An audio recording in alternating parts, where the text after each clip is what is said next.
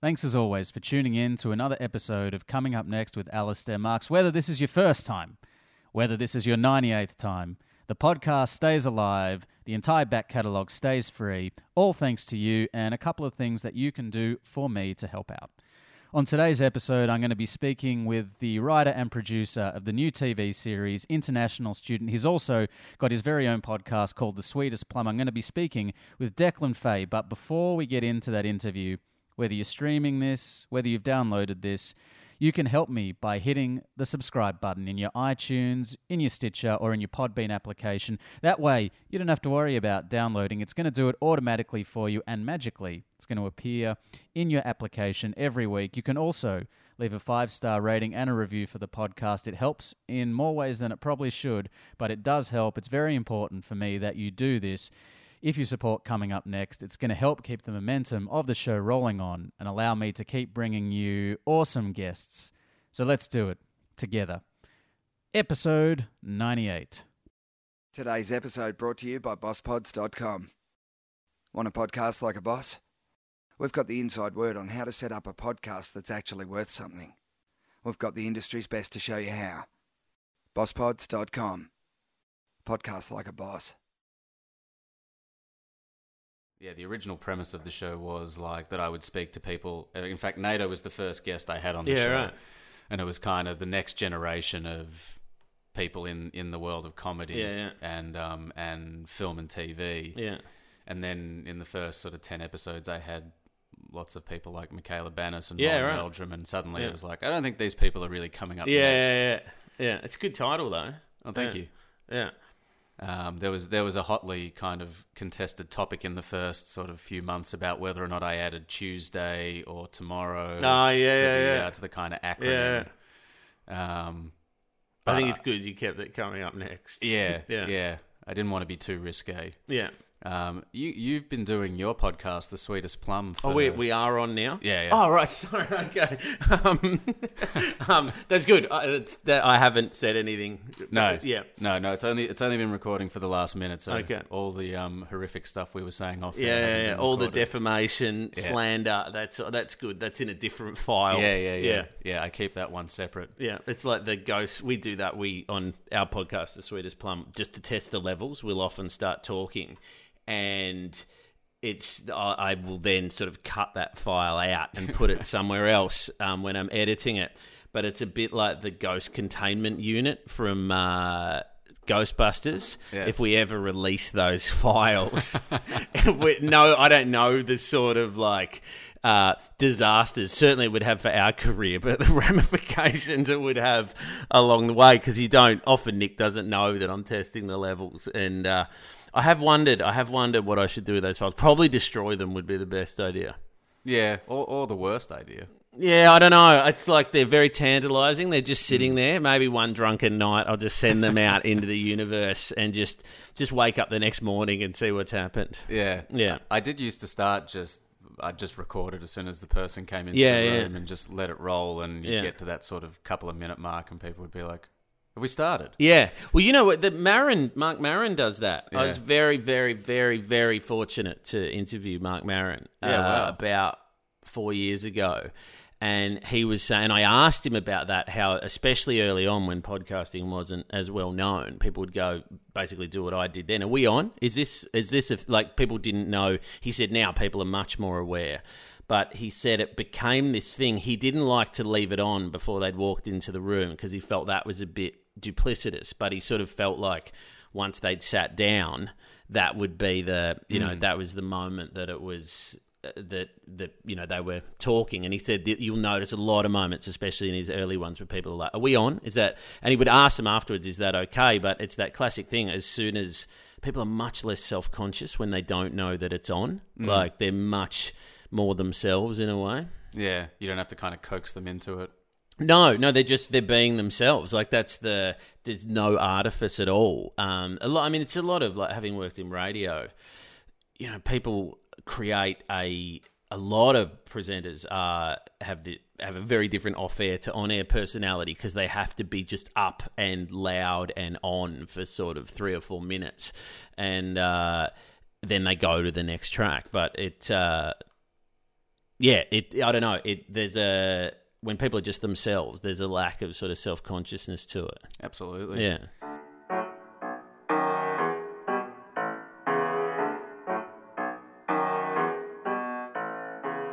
Declan Fay has been working as a writer in the Aussie comedy scene for 15 years. He got his big break on Rove and has built a remarkable body of work, including Sam Simmons Show Problems, You're Skidding Me, Dirty Laundry Live, and Fancy Boy. His latest show, Ronny Chieng International Student, which he also produced, hits TV screens on ABC in Australia on June the 7th. You can also hear his dulcet tones on the podcast The Sweetest Plum, which is available where all good podcasts are sold. And by sold, I mean streaming for free. So you should probably give him and any other podcast you listen to a five star rating and review. Wink. So pause this podcast, set your DVR to series record International Student on Wednesday nights, then unpause this podcast because there's still more of the interview. Quite a bit more.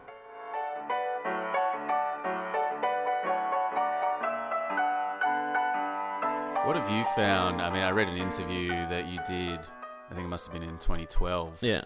Well, actually, I don't think it was an interview. I think it was an article that you'd written Yeah. about podcasting. Yeah. You know, podcasting in Australia or Australian podcasting, from my kind of point of view, has really only picked up in the last couple of years Yeah. in terms of even you know the biggest names in, in comedy and um, and radio Mm. starting to cotton on.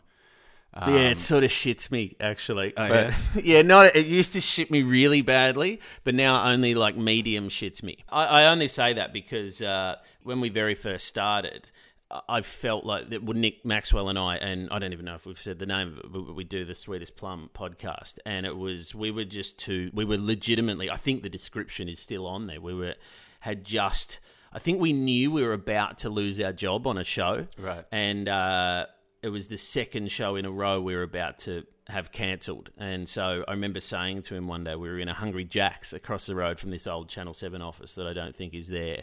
And I said, uh, I don't know, there's something sort of, whenever you're in a Hungry Jack's for lunch, and not drunk, there's something quite reflective that goes on. Like you do have a moment of like, what have I done in my life that has brought me to this point? And I just said to him like, I, I, I, I'd started to really get on with him, and I just said, "Would you want to?" I've been reading about podcasts. I think Maron had just started. Russell Brand had done that one that had been thrown off because he defamed somebody's daughter. Yeah, right. He told it was, a, I think, a true story, but it was a sort of quite sexual, involved a spa or, and uh, he had the BBC had kicked him off. Gervais was doing his, and so I'd sort of heard a lot about it, and I just said, "Would you ever want to?"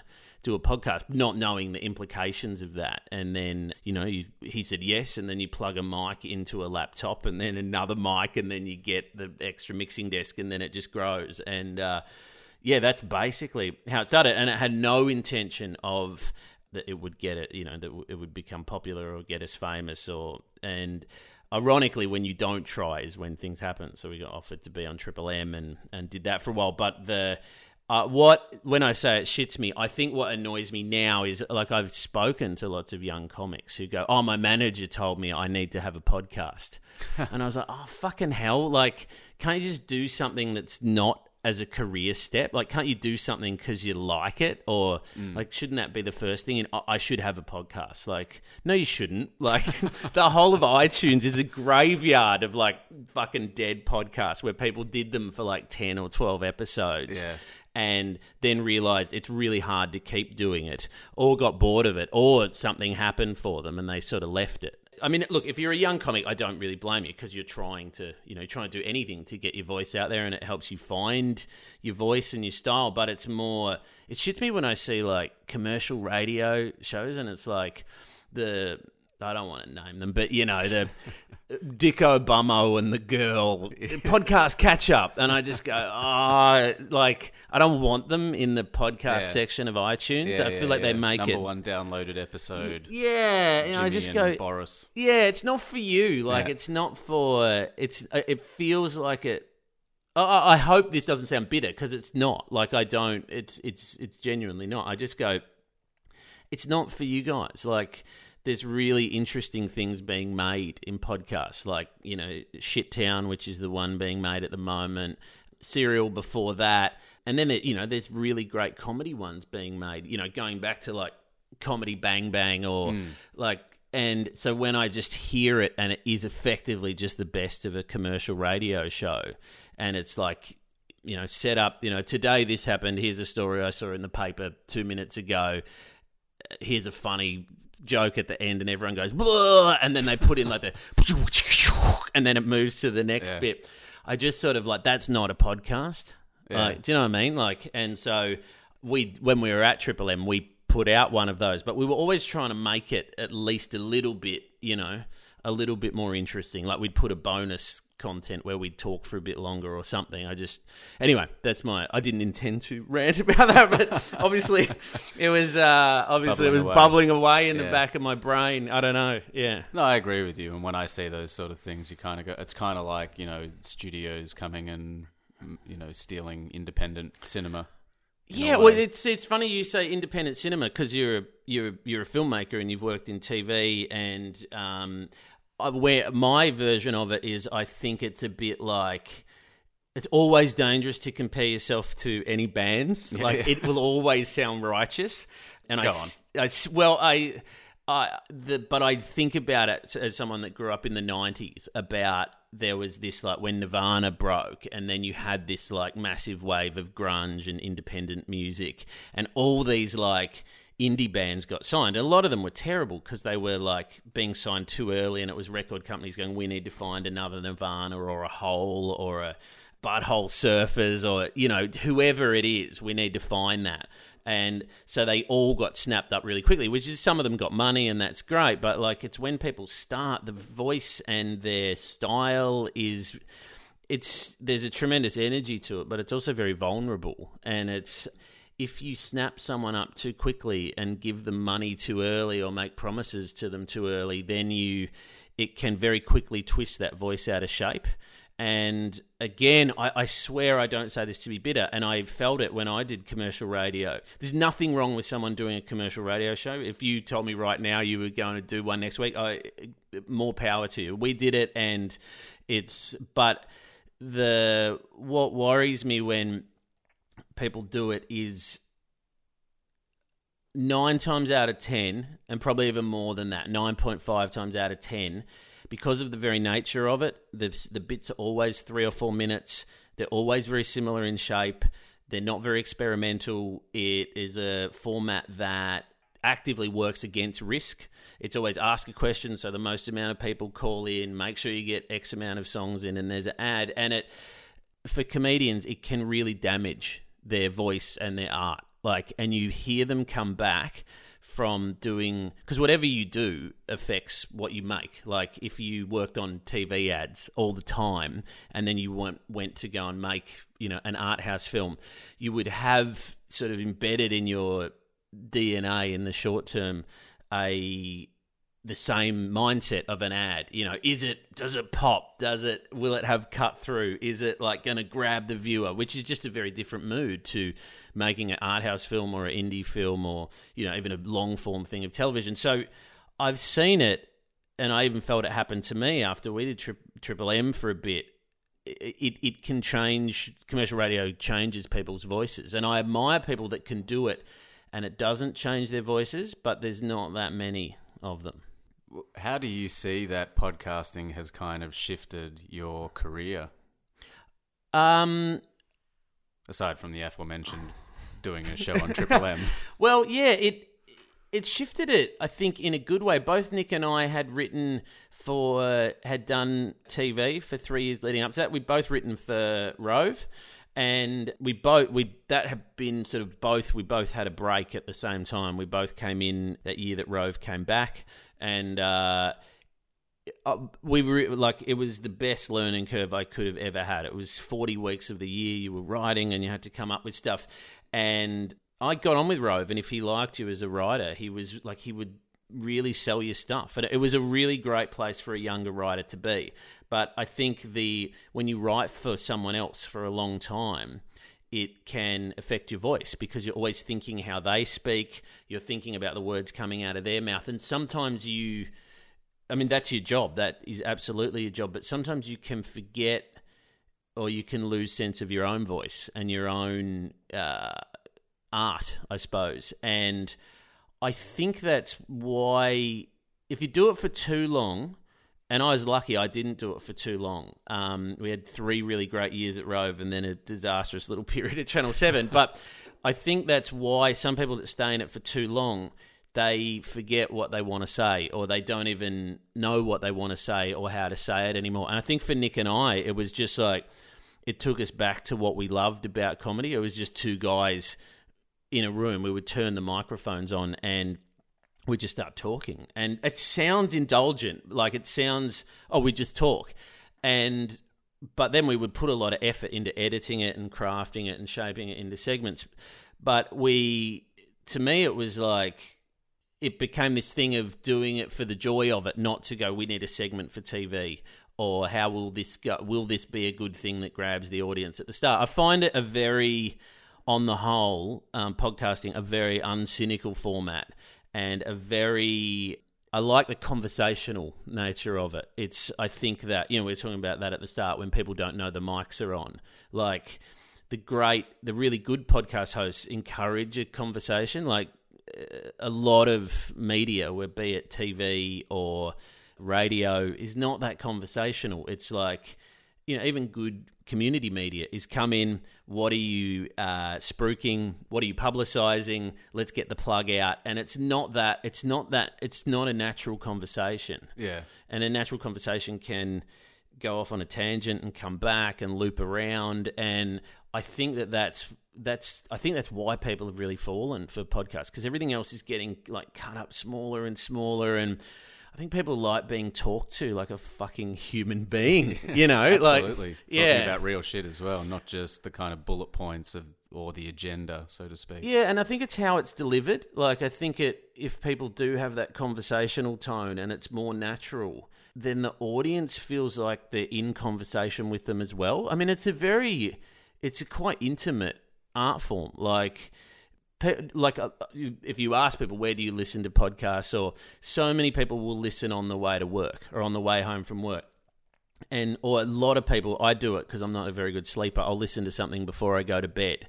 So it's extremely intimate to have someone in your ears yeah. and you don't want to be going hey coming up after the break you know like you don't want to be doing that. You want to be just sort of talking very like I mean, that's that would be a terrible thing to have in your brain yeah, before yeah. you went to sleep. But you know, you're accompanying people on the way to work. They're leaving their home and catching a tram or getting in a car, and they're giving you that hour. And so you want it to be a conversation. And I think the best podcasts that I've seen have been ones that where the audience feels like they're part of the conversation, like they're in the room with you. And I think, I mean, I noticed when Nick and I finished at Triple M and came back we just both needed to just like talk again, not worry. Do you have to get to a Ed Kowalczyk track or a, like, do you have to get the plug in or say like stuff like, you know, we had one of the plugs we had to do was like on Triple M, you would have to come back from the break and it was a sponsorship and go, the sweetest plum proudly brought to you by I can't even remember it now, but it was like oh the Swiss Plum proudly brought to you by SPC baked beans and spaghetti for hungry little human beings, and you had to say that and not laugh. and you, how can you like? And then how do you go into a natural conversation after that? In some ways, I admire the people that can do that because it's like such a gear shift in your mind. But I, I don't know if po- how podcasting has helped me with my career, but the reason I've kept it going in through everything. Like we did it. We got a job at commercial radio. We've both work. Nick works at the Weekly now. He does all their sort of video stuff and voiceover stuff. Um, and I've been writing stuff for the last few years, and I sort of do it because it's the one place like you can drop your guard and be yourself. And it's the one place, whatever mood you walk in, you don't have to pretend to be in a different mood. Like I think we've both needed it at different stages. How did you kind of uh, start as a writer? Was comedy? Did you kind of have designs on being a stand-up, and then you kind of went it went down the writing path, or was it the other way around? Or I tried stand-up, and it it just didn't. I was probably starting at the same time as like Charlie Pickering and Justin Hamilton, and a lot of those guys, and I tried stand up and. I don't know. It didn't come as naturally to me as those guys. Like I liked it, but like it didn't. And at the same time, I ended up being asked by uh, Chris Kennett, who writes for the project now, to, would I be on a show with him? At, it was just it was a midnight show on Triple R called Unexplained Phenomena, and he said, uh, "Would I be on that?" And I always just felt like more natural having a conversation with someone rather than getting up and like, "Here's my five jokes," and uh, I don't think I think great stand-ups are awesome. So it's not a it's certainly not a criticism of somebody who does that. But it just seemed to suit me more to just like talk into a microphone. Yeah. And uh, through that, we started to do shows for the Melbourne Comedy Festival, and they weren't stand-up shows. They were sort of, for want of a better word, sketch, I suppose. And I just always really. I think by the end, I was liking the writing and the creating of them more than getting up on stage. Um, I was preferring the bits like before we'd get to the actual festival. I liked that the concept and thinking of an idea, and I was far more leaning towards the writing side than the performing side, and that sort of that morphed into that we through people that we'd met, we ended up both getting a job writing for Rove in 2007, and then that sort of once you start doing that and that's your job, then you know then you you are a writer, and so yeah, we did that for a while, for three years, and uh, weird periods at commercial TV after that. Then there was, and then that sort of did the radio thing. And I was always trying to, on the radio, we were always trying to write like sketches or, well, we were always trying to make it more than just what the radio sort of format allowed. I think we were always sort of pushing against the format of it. And then, I don't know, I don't know what happened. That finished in like late 2012 and Australian comedian Felicity Ward asked would I I just talked to her one night at a party? And then she said would you want to help me sort of with the writing? Not really I didn't really write for her I just sort of more with the directing of her show. She had the show written and I started to direct it for her and uh, I did that and then in between and that show went really well for her and got nominated for a Barry and in between that I worked with Sam Simmons and then Sam Simmons, in the middle of all of that, got his own TV show that you happened to work on, yeah. which is where I met you. And I wrote that show, Problems, with um, Sam. And I sort of realized I wasn't forcing it in that direction, but I just went, well, this is where it sort of landed. Like, I like really interesting performers. I like people that have something interesting to say in a in voices in un, in an unusual voice and in very distinct styles. And I liked sort of helping them shape it um, into something. And I have to say, if, if this is wrong, you can cut it out. But I was thinking as I was walking here, I still. How long ago was that? That was five years ago on Problems, yeah, was it? I think so. I've still reckon that you have said the funniest thing on a set that I've ever heard anybody say. Do you know what I'm going to say? No, I can't remember. So, I mean, I say a lot of funny things. So. okay, so if this is if this turns out to be offensive or whatever, you can take it out. But Sam, as anybody who's watched his stage shows or listened to him on the radio or worked with him, he is a very intense performer and person. and it was towards the end of the shoot, and everybody towards the end of shoots, they start to fray and get a bit stressed. And you've just been riding it and doing it for a long time, and you often you just fall over the line on it. Do you know what I'm going to say? No. No, I still can't remember. Okay, so he used to do a performance, and it's in the show where he would get bits of ham and Yeah. throw them on his head while he was performing, and it would create this bizarre sort of ham helmet. Like his whole head was covered in bits, slices of ham, and like. uh, I saw him do it in Edinburgh, and like it brought the house down because he would do it to music, and by the end, he's dancing with this giant helmet of ham on his head. And anyway, on this particular day, were you doing at the time standby props? Yeah, is yeah. that right? Yeah, yeah. So you you ha- you're standing there and- with your friend NATO, who was also working on it, and you've got the prop that is ready for the next scene. Like that's the, that's the sort of job. Which on a show like Sam Simmons is an intense job because the props are just it can be anything. Completely uh, out of this world. Yeah, it can be a massive saucepan of spaghetti carbonara. It Yeah. can be a fake bird. It can be like Meat nativity scene. yeah, a meat, uh, an entire Christmas nativity scene made out of meat. That's I forgot about that. and so you've got to be ready and have it ready to put into the scene and keep it sort of perfect. And so he was doing that ham dance, And I remember as he was doing the dance, it wasn't working. The ham wasn't sticking to his head and it kept sliding off. And he was getting, and this had never not worked before. And he's doing it on set, and there's a lot of pressure, and they keep yelling like action, then cut. And he ended up having to smear the ham with butter so it would stick on his head. And then he walked off, and he wa- and he walked up to you guys, and he said, "Who the fuck got me turkey ham to Yeah. do that dance with?"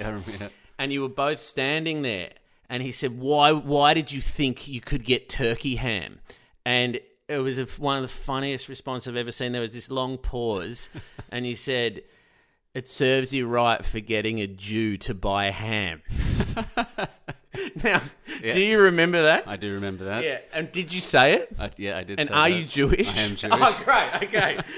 it was because it was right at the end of the day, and like he, you know, he's an intense guy. And I remember when he said that, and most people would just go, "Okay, no worries." And when you said it back, like the entire crew just erupted with laughter. And your friend who was working on it, NATO, he erupted with laughter. And I just doubled over onto the ground. Like it was like the release that everybody needed. Because you can't come back on that. Because hmm. effectively, like you're daring him to be racist. like I was just, I still think about like any shoot that I've ever worked on. I mention the like, you know, serves you right for getting a Jew to buy ham. Yeah, yeah. Ballsy little. Yeah. However old I was then. I know. Like I wouldn't do that. Like, Mm. but I. It was. You guys were quite young, and like like most standby props guys, I think you were both smoking. Yeah, yeah. And like, like- but he couldn't say anything because it was just such a great call. And then he ended up laughing as well. So Yeah. anyway, that's my memory of that. Oh, that's a good memory. Yeah. I had actually forgotten about Yeah, that. there you go. Well, it's yours now. It Feel is. free. Yeah. and and now it's on this podcast. yeah, that's right. It's going. It's going out into the world. yeah. Um, do you remember the first time that you that you wrote a joke or that you did kind of perform something comedic or because Yeah. you, ca- you've you've grown up in the industry, haven't you? So, well, sort of. Um, I remember doing. It was the primary school, like they'd call it the rock and roll night, and they would play like it was just all what do you call it, like sort of old like fifties rock and roll songs. And me and this kid Owen did a. We effectively ripped off the premise of a Hale and Pace sketch. Does that? Do you remember Hale Yeah, and yeah. We wrote our own like words to it, but we ripped off their premise, which was they would come out in this giant suit, and it was two heads coming out of the same suit. And we did the same thing, except we just got a massive like triple XL T-shirt and had both our heads sticking out of it, and then did. I don't remember the like material that we had. I think I remember one bit where it was like, "Oh, we decided to join ourselves together. The only problem is," and then the other one would go, "We keep finishing each other's sentences." So I remember that, and I remember thinking, "Oh, this I really enjoyed it." Like I remember thinking, but again, I sort of remember the like making it all up. I don't remember the gig that much. Like I remember sort of more being pleased that the material worked or something. Like More like more about the creative process than I think so. Yeah, product. it's and so that was definitely the that was the first one. I'm trying to think if there was if if there was any other.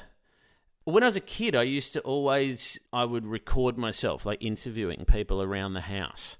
Yeah, so I think there was it was always leaning in that direction. But I I don't know. I think to be a like I think to be I used to always like it's easy for writers to sort of go, oh fucking talent or you like but I if I I probably used to say that quite facetiously, but I actually think it's an incredibly difficult thing to get up and perform every night. And especially in stand up where it's like the distance if someone's playing a character, like an actor, then they're sort of insulated by being that character. But I think when you're a stand up and you're like the line often between your persona and your person is so thin and you're getting up and you're saying what you think is funny you're not reading someone else's words and you're i think that's a really it's a tough existence. Mm. And i admire the people that get good at it because to do anything well you have to fail but it's a very public sense of failure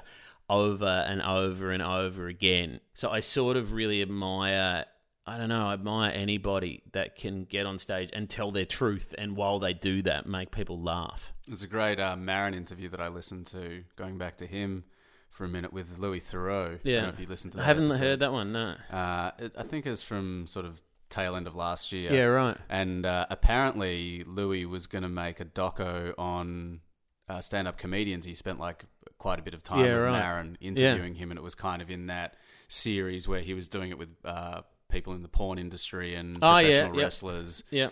Uh, and it was all about that kind of idea that stand-up comedians it's such a fine line between um, not real and fake, but Mm. that persona and and you know kind of under the mask and how they have to toe that really kind of dark line. Mm. And the, you know the really successful ones are the ones that do. You know, you, you, it is just truth, basically. Yeah. yeah.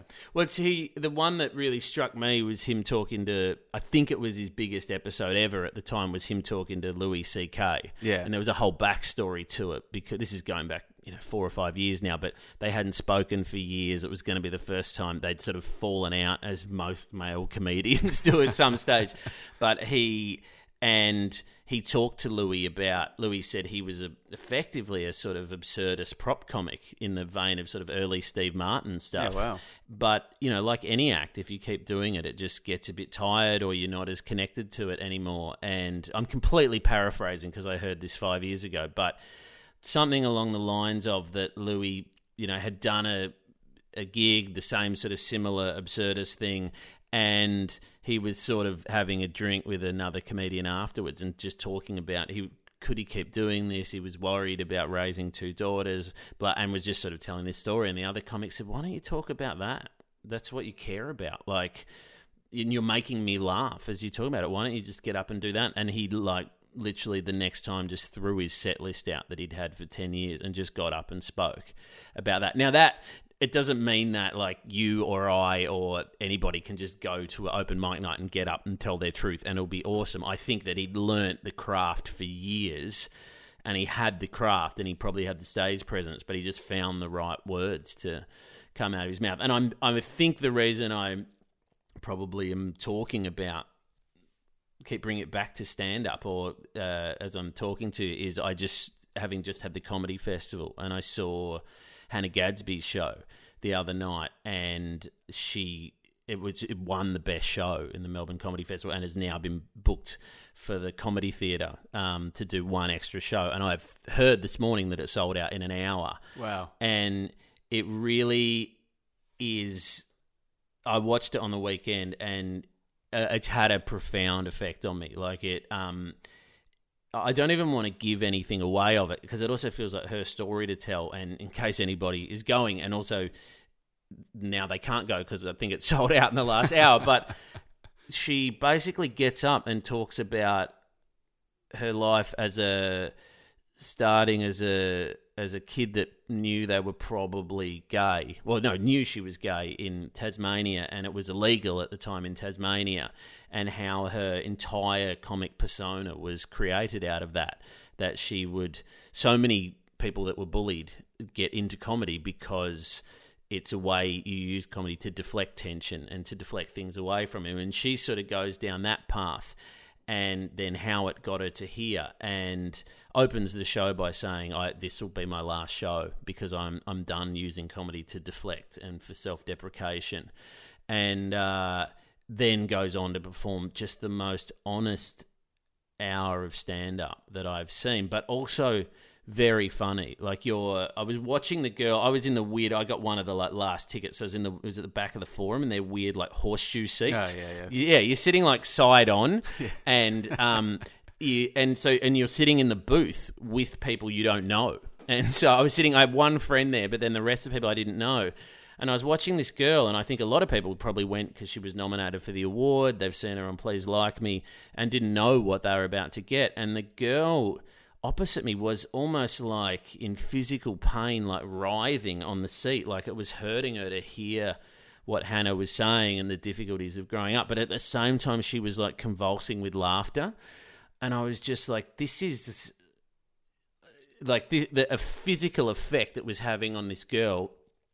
And like she was laughing and crying at the same time. And I was just, I don't know. Like it sounds like the most like hyperbolic thing to say, but it, it made me believe in like stand up as like one of the great art forms. Like that's so sounds so naff to say that, but I was thinking it's just all Hannah is a person on the stage. Like we were in the very back row, and she's miles away with just a light on her, and she stands at a microphone and talks, and just with her words going into that microphone, there's a girl like laughing and sort of crying and writhing at the same time. Like I, I just thought it was, I thought it was amazing. It's pretty amazing how comedy, I mean, you know, kind of that shared laughter is like a really, well, probably the highest form of connection between Yeah. people on a, I guess, an energetic or a Yeah. philosophical level. And I and and it kind of allows for vulnerability to, to seep in. You know, once you get once you build the trust through laughter, Yeah. you can. I, I went and saw um, uh, Tegan Higginbotham Oh, yeah. Watson's show last Yeah, yeah. night, Go to Hell Yeah, and the way that they blend comedy and horror is is amazing. Yeah. That, that kind of formula that they've got because I I've kind of come to the realization that all of the that kind of spectrum of emotion is elastic, yeah, and it's like the further that you can take someone, the harder you can make them laugh, the more you can make them cry. yeah, totally. And it's like you, whenever. Look, this is getting quite, it's getting quite heavy. Just stop me if it becomes like painful to listen to. But I think for me, why that matters is it was about I was doing my first ever comedy festival show. I was still at uni, and it was just a sketch show. Like it was not, you know, we were just going to be playing to uni students. This was not a groundbreaking. Pick any sketch show that you've seen from a uni, and we were sort of in that sort of area. You know, there's giant props and there's poo gags, and uh, somebody's changed the lyrics. I think we took U2's Beautiful Day and turned it into a beautiful bay about like Port Phillip Bay. Like and there was some funny moments, but it was just what you would expect it to be. But it was, you know, it was what we thought was funny when we were 21. And and not to be heavy because it's but it uh I think it was about 2 weeks or 10 days before that my um my dad passed away and it was unexpected it was a heart attack and I remember thinking, oh well, I won't do the show now. And then even that night, I thought, well, that you know, I won't. That's I'll have to call them in the morning along with everything else and tell them I won't do the show. And my mum actually told me to do it, and, and it was one of those. Everything after someone dies is often so unbelievably cliched, but you know the every everything that happens is sort of you feel like you've read it in a book or seen it on a movie but mum said you know i think your dad would have really want he was so excited about you doing this i think he would have really wanted you to do it. And i don't think you shouldn't just do things because a, a dead person wanted you to do it. But you she but she also said i think that the next few weeks are going to be really hard and i think it's good that you've got something enjoyable to go and do like each night. And i think what that did is inadvertently it created this thing for me where comedy whether i liked it or not from that point comedy was always going to have to be it, it was always going to have to have some truth in it. It was always going to have to have this sounds naff but it was always going to have to have like life and death in it. And it was always going to have to have some level of honesty.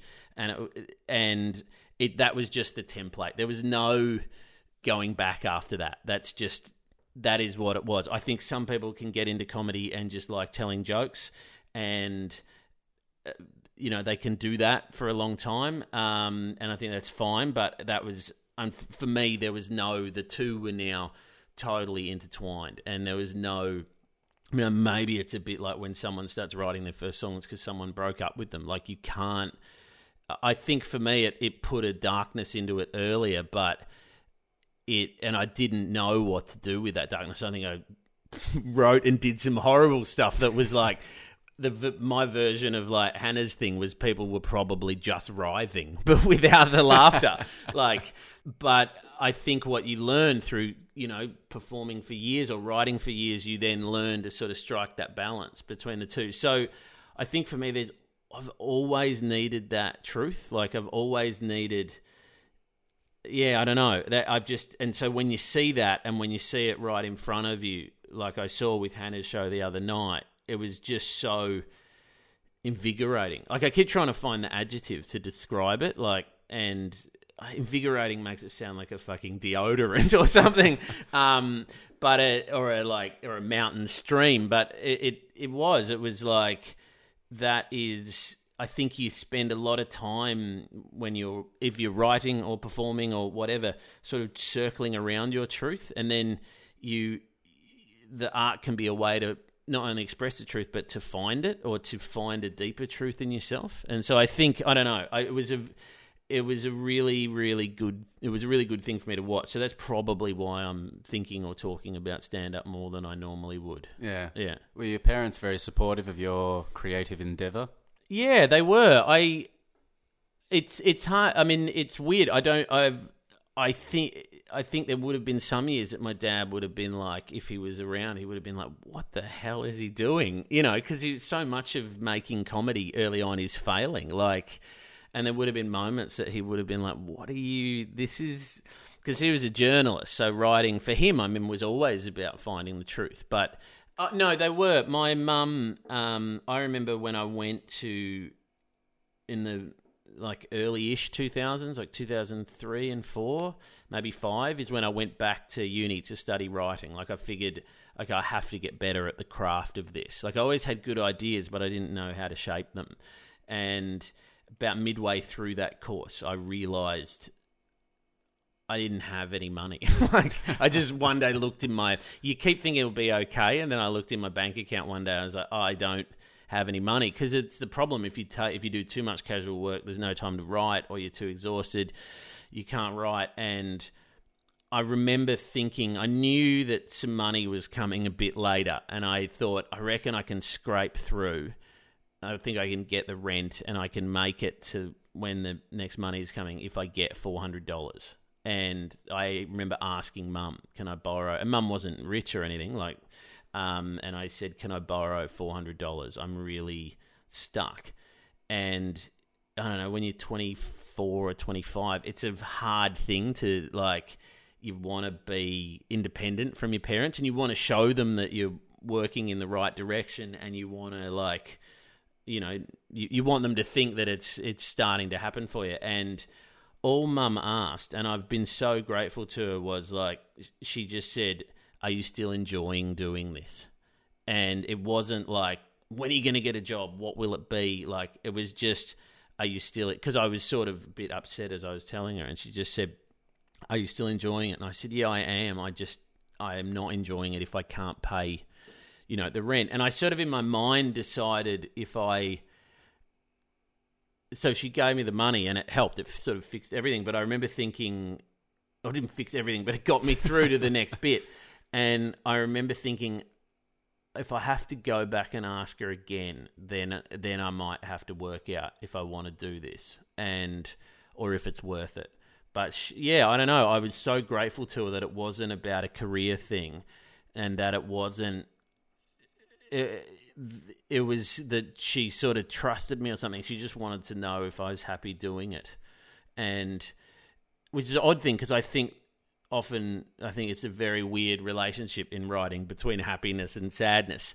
And I don't think she was like, "Are you happy? Is it making you?" I think it was more like, "Is it satisfying you? Like, is it?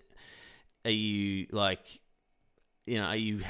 I don't know. Are you? Yeah. Is it? Are you? Is it? You, is this satisfying? Is this what you really want to Mm, do? it Sort of thing. Yeah. Yeah. fulfilling. That's yeah. That's a that's a much better word than the ones I was using. So yeah. So I I've been hugely grateful I mean, I don't know. Like maybe if it was ten years later and nothing had happened, I have thought a few times if I didn't, I didn't really make a wage from writing until I got the job writing at Rove, and that was 2007. And at the time, there was only like one or two shows in Melbourne that had any decent work on them, and I have wondered if that didn't happen, like what would I have done? I, I don't know. Like I, it's just lucky that came up because that was three years of work and experience and money and I just have no idea what I would have done if I didn't. But I suppose I don't know. Most people have that. You need that one job, you know. Yeah, maybe a lot of people have that. If I didn't get that, I might be doing something else. What would you say some of the, I guess, the biggest things you learnt from working on Rove? I guess uh, you know, coming out of the course were. I think uh, I remember the first few weeks thinking like they this is when people still got the news out of newspapers. Right. and uh, the news sites were just sort of building. So this is like what 2006 2007 and uh, i remember going in and they, there was a table just covered in newspapers and they said just look at that look at the news and work out segments that you might want to do on the show. And the first few days i was like oh how easy is this? Because you're just going this idea that idea. And then even the first like month or so of working there and leading up to the first episode, I remember thinking, "Oh, this is the best job in the world." And I got a joke into the first show, and I thought, "How easy is this? You just like turn up, you make each other laugh, and then you write it down, and then it goes into the show." And but then I know it's a bit like gambling or something. It's like you always have a beginner's luck. You don't know what you don't know. So a lot of people will get a joke on their first, like very early on, because you haven't intellectualized it or something. You just do it. And then I didn't get one for like the next four weeks, like not a single joke in the show. And I just remember thinking, oh, maybe I'm shit at this, or I shouldn't be doing this, or I kept thinking maybe they're going to tap me on the shoulder and I've got to like leave or like and not do this job anymore. And I think that was the hardest lesson in that you have to do it every week. And no matter how you feel or you just have to keep turning up and you have that blank screen every day or every, you know, every week you start with a blank whiteboard and you have to fill it in and it's your job and you can't be precious about it and if something gets dropped or something doesn't get in or you think it's funny but the host can't imagine it coming out of their mouth or the head writer doesn't like it or it makes it to the last bit and the network goes no we don't want to put that on like there was just so many things and it just taught me to just keep writing like there is no choice like you don't have time to whinge if you i mean you maybe the you get a day after the show's on if something get, got dropped, but it's not worth it. You just have to move on to the next show. And that muscle of writing, like I think before that, I used to think, oh, if I wrote a couple of hours a day, that was like, that was good. But this was like seven, eight, nine hours, and I it gave me a, a proper discipline for writing. So then when I got to like being able to write my own shows, like the most recent one I wrote with Ronny Chieng, international student, like we were we were writing every day for six months. We even on the day that my kid was born, we were writing in the lead up to my partner ringing and going, "I'm in labour." Like, and then Ronny goes, "I'll call you tomorrow," and I was like, "No, no, give me a day. Like, give me a day to like bring this new child into the world." But it it gave this. You just realize it's a job and you have to do it. And I think that was what I I don't know. That was one of the good lessons of it. So yeah. Mm, Yeah. Definitely something that I've been learning a lot in the last couple of years is about looking at creative pursuits like a job. Mm. You know, because I think I think we can often get tied up in feeling like if it well, it's art, it's you know, Yeah. organic and you know, it's like it's that kind of new agey sort of mentality of it'll come to me when it comes to me and Yeah, there's a really good. Have you seen that Seinfeld comedian doco? No. It's really good. I, I saw it years ago. Someone gave it to me on a burn, and I've since lost it, like uh, on a burnt DVD. and it was, before, I think it was like 2006, maybe, and maybe it was just before I got the job at Rove. And he, he, it's the whole thing is Seinfeld has done his like, uh, I'm telling you for the last time to it, and it's all the material that he's built for like however long he was doing stand up 10 15 20 years stuff that ended up going into his show everything that he built he decides this will be the last time i do this material. I have to start fresh again. And the documentary sort of follows him through that and you see him building new material in the club. And it's really at the time you know this is before there was heaps of youtube videos where you can see you know you flick on and there's just millions of gigs this was you know you were seeing seinfeld who the last time you'd seen him was on the finale of his own tv show and you were seeing him now in a club playing to like 20 30 people trying out jokes and some of them were bombing and it was I remember feeling unbelievably anxious when I watched it because I realized, oh, this is like, this feeling will never go away. Like, you're always in the creation of stuff going to have that moment of, am I any good? Or is this stupid? Is it a waste of time?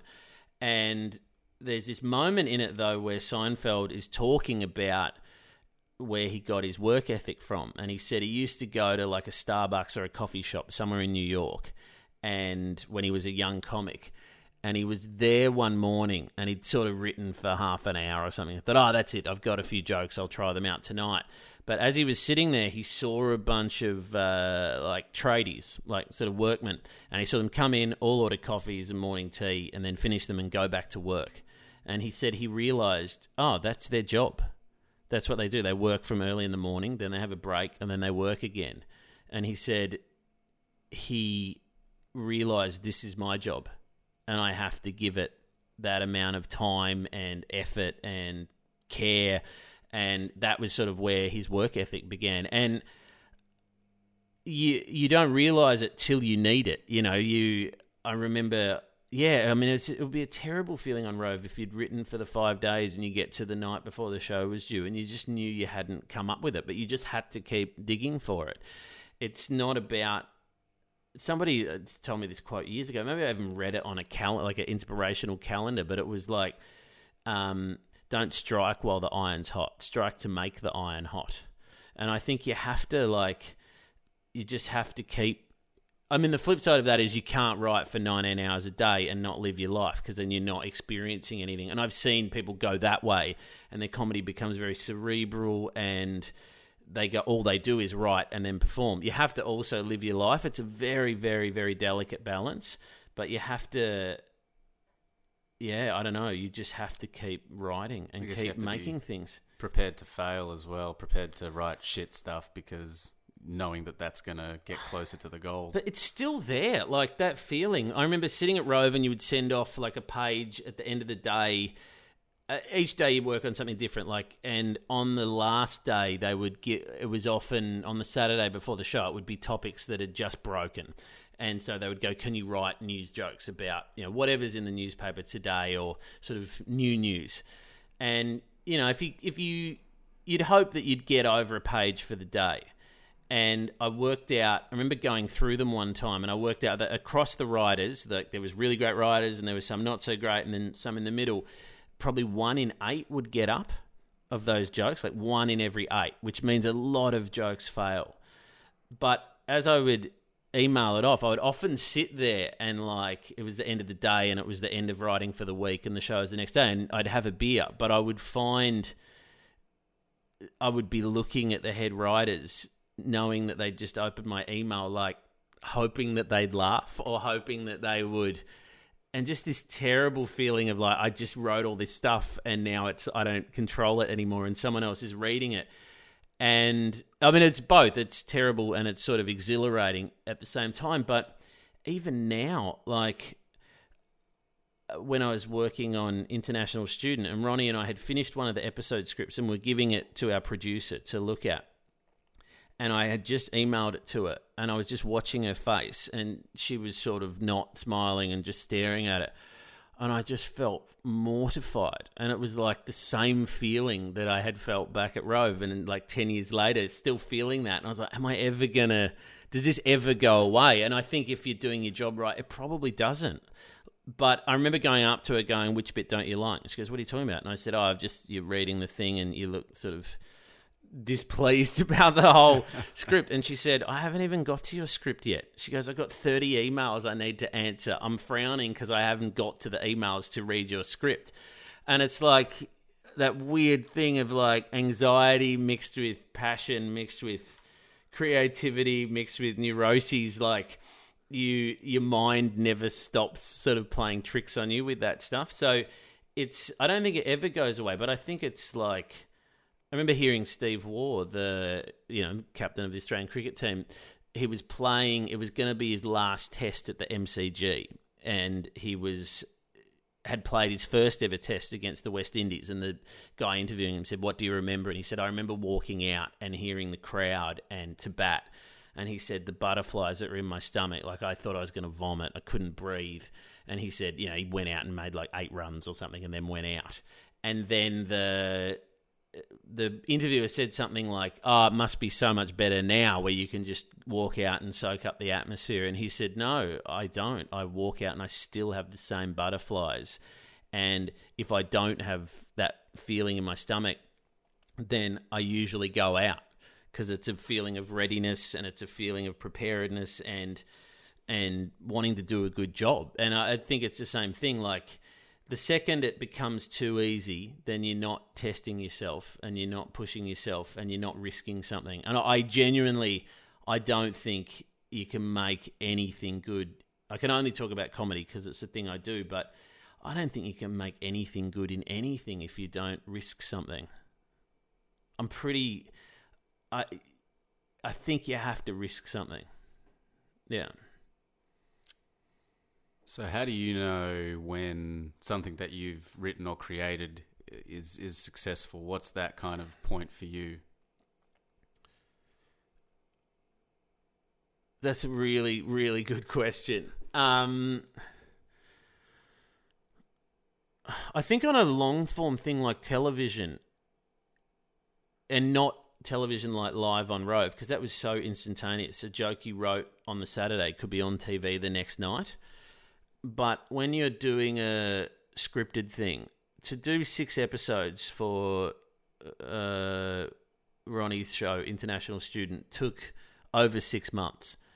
And you have to you do a development where you sort of try to work out each of the episodes, and you often get a couple of writers in for that, and then you you you sort of work out the premises of those and then you go back and you start to beat out each episode meaning you go okay should we open with this scene? Then is the B story X or do we see Ronny do this or the other actress the other character Asha does she do that? And you just you what they call beating it out. So you you beat the story out and that process if you some i mean if you sometimes you can get a run on and get it in like two days it just sort of tumbles out. Other times you can write it completely wrong and then have to go back and you create a beat sheet. And then once you've done that and you're happy with that then you go and write the script. Um, and so every way along the way every moment along not every moment but at every then you write the script and then you will send it to the producer or the network, and then you do another draft and another draft, and then eventually everybody agrees that it's ready to be shot. Hopefully, with enough time before the show. Hopefully, you're not. I have been on shows where you're writing it on set, which is just like incredibly difficult. But and then you you go and make it, and you you it can take up to a week to shoot an episode, or you might shoot bits across a six week shoot, and then you have to edit it and then that's in like three different and so I think I've picked a very anxiety producing sort of uh, form compared to something at Rove. You could write it, and sometimes they'd go like just before the show, we need a line to say here, and you just come up with it, and it's done. And the anxiety is intense in that moment, and then it like it's done. But in this, it's like it keeps going back and forth, and you an idea that you thought of months before still has to have energy in it, like, and still has to. You have to hope it still is telling a truth for you months and months later, and you have to hope that there's a truth that the actor can hook onto, and it just, it just goes up and down. Like you, you'll be writing the beat sheet going, this is the funniest thing. Then you've got to put it into a script and you're going, this is the shittest thing. And then you finish the script and then you think of the scene that's missing and you go, oh, this is the best thing and it's a real and you, if you for in a six part series where you're writing where both of you are writing all of them and we, we did have a couple of other writers help us but we your hand is in every script. That happens six times. And it's a combination of like hoping and but also like trusting that the idea that you thought of right at the start and if you've carried that through that you're trusting that it's a strong idea but it's also it just you, you, you go up and down in the process. And the worst thing you can make is make the worst thing you can do is make a decision because you've panicked. Sometimes a scene you'll do and it just doesn't have the right line at the end and you go okay we've got to change that. But the worst thing i think you can do is go oh it's not working and change everything. I reckon that's when you get into trouble because you have to trust that what you did at the start is that you made those decisions for you know for a good reason. Every now and then, though, you get to the end of an episode and go, "Oh, that's not good enough. We're going to have to rewrite the whole thing." and that's its own process. It's its own terrifying process in itself. I think I'm making it sound like if you asked me in a few months and the show is on TV and hopefully people like it, then I'd be like, oh, this is the easiest thing. It's the best. How funny is it? But because we only just finished shooting it like two and a half weeks ago, like I'm still thinking about the whole, and we're editing it, so I'm still thinking about the whole process of how it sort of, of, of how it comes together. Mm. So do you feel like when you kind of when you hand it over and when it's done, it's Yeah. in the can and it's and it goes to air, that's the kind of in itself that's a success or is it more you know it needs to do well it's what it leads to or what's what's that kind of for you once it's in the can, I'm okay with it. Like I, I really make peace with it, and I enjoy it coming out of the TV. Like I like, you know, everybody streams things now, but I, I still like the sensation of sitting down and watching it on the TV, knowing other people at the same time are watching it on the TV. It reminds me of being a kid, and everybody, you know, you and all your mates are watching The Simpsons, or, and you know that'll change a lot with streaming, and you know who knows what will happen with streaming in this country. But I that that I think that will change a lot. But once it's locked and it's there, I sort of make peace with it. I don't, for whatever reason, like people criticizing online has never really bothered me. I don't know why. I think it's, I just feel like it's just too late. Like it's that, what what is that going to achieve? I know it drives some comics mad, and they check every tweet and well, not just comics but some writers and I don't really know if that's I don't I don't know what's to be gained by that. If someone says something nice, you like it, and if it connects to someone, um, but yeah, once it's done, and once you can't fiddle with it anymore, and someone else has it and the file, and it you know, and it's I sort of just I don't know. I I just make an odd piece with it, and I just figure we did everything that we could. Like it's done. It's you, and the chances are, if you do six episodes, maybe one will not be what you hoped it would be. Mm. You know, um, and maybe you miss the mark on one, but sometimes. I don't know. I, I don't even think it's about hitting the mark. It's about when I watch a show or a, you're just always thinking, what were they reaching for? And sometimes the thrill is seeing someone reach for something, even if they don't quite get it. It's still that they went after something, you know.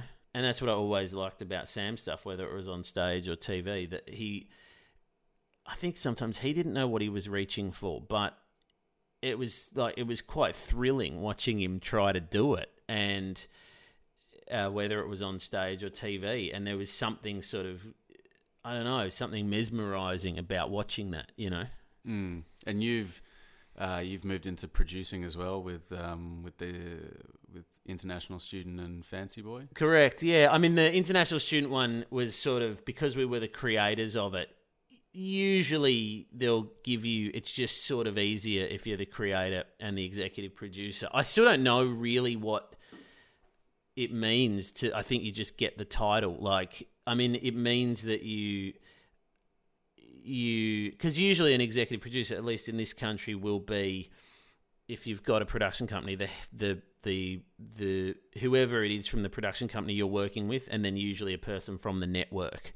And I mean, you look at American shows, and they'll have like 15 executive producers, and then so I just think it means that it it it feels like it's a way to protect your work when you're um, executive producer, and then but then yeah, Fancy Boy. that was a slightly different one because they needed a, a head writer and because they were all a sort of ensemble group together. Some had worked in tv some hadn't. And but that was a role i think it was cheaper for them to have a head writer that could also be the series producer. And so it was that effectively what they do in the states now which is show running which is you sort of control the creative stuff but then also not control, but you sort of that's your sort of role is to shepherd the creative, all, yeah. yeah.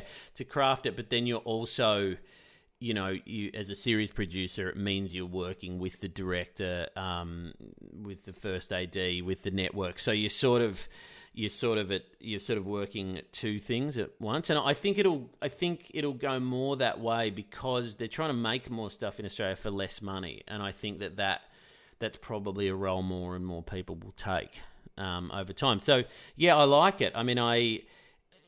I mean, you know, from working on film crews, everything is so hierarchical, and it all comes from the director. Likewise, when you're working on a live show, there's like there's the host, the series producer, then there's the head writer plus segment producers.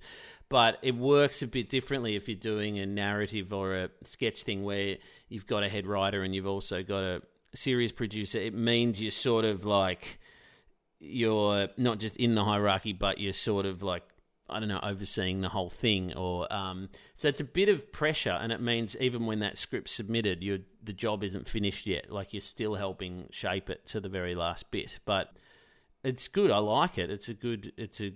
It's a good role to have. You probably.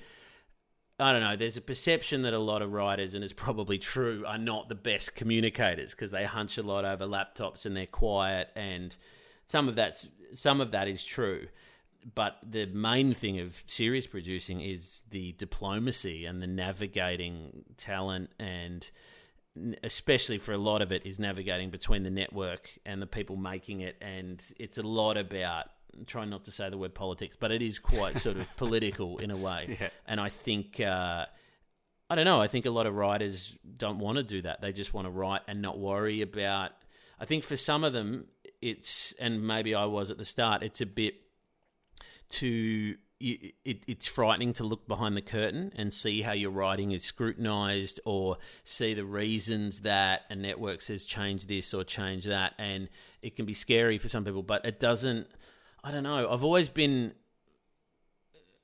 i, I don't know. I like having those discussions with people. Uh, yeah Yeah. So is it something that you hope to continue doing? Yeah, I think so. I mean, I don't know if I would be any good at it if it wasn't a narrative show. I think that's the odd skill that I have is I'm good at helping people like going back to directing Felicity Ward's show or working with Sam. I think I'm good at helping people craft the sort of story they want to tell. I don't know if I'd be any good if it was a you know like in fact I wouldn't if it was the project or something like that like I don't I think other people have got that skill like I don't think that would probably be me Mhm. yeah Yeah. Well, I feel like we could just keep talking. And Yeah, talking sorry, you've got me. I haven't talked to uh, anyone for the morning, so you got the first conversation. No, yeah. that's excellent. I'm glad Yeah. we could put microphones on that first conversation. yeah, well, yeah. No, well, I got my. I it was I had to drop my kid at childcare, Yeah. so I've been having very different conversations on Right. the way to childcare. Right, Not quite Um, as uh, uh, deep or podcast. Oh no, we always talk about the connection, the existential connection between comedy, truth, Yeah. death, and Oh, okay. vulnerability. Just as I drop him at the gates, like yeah. I'll say, "Look, just remember to laugh because one day we're all going to die."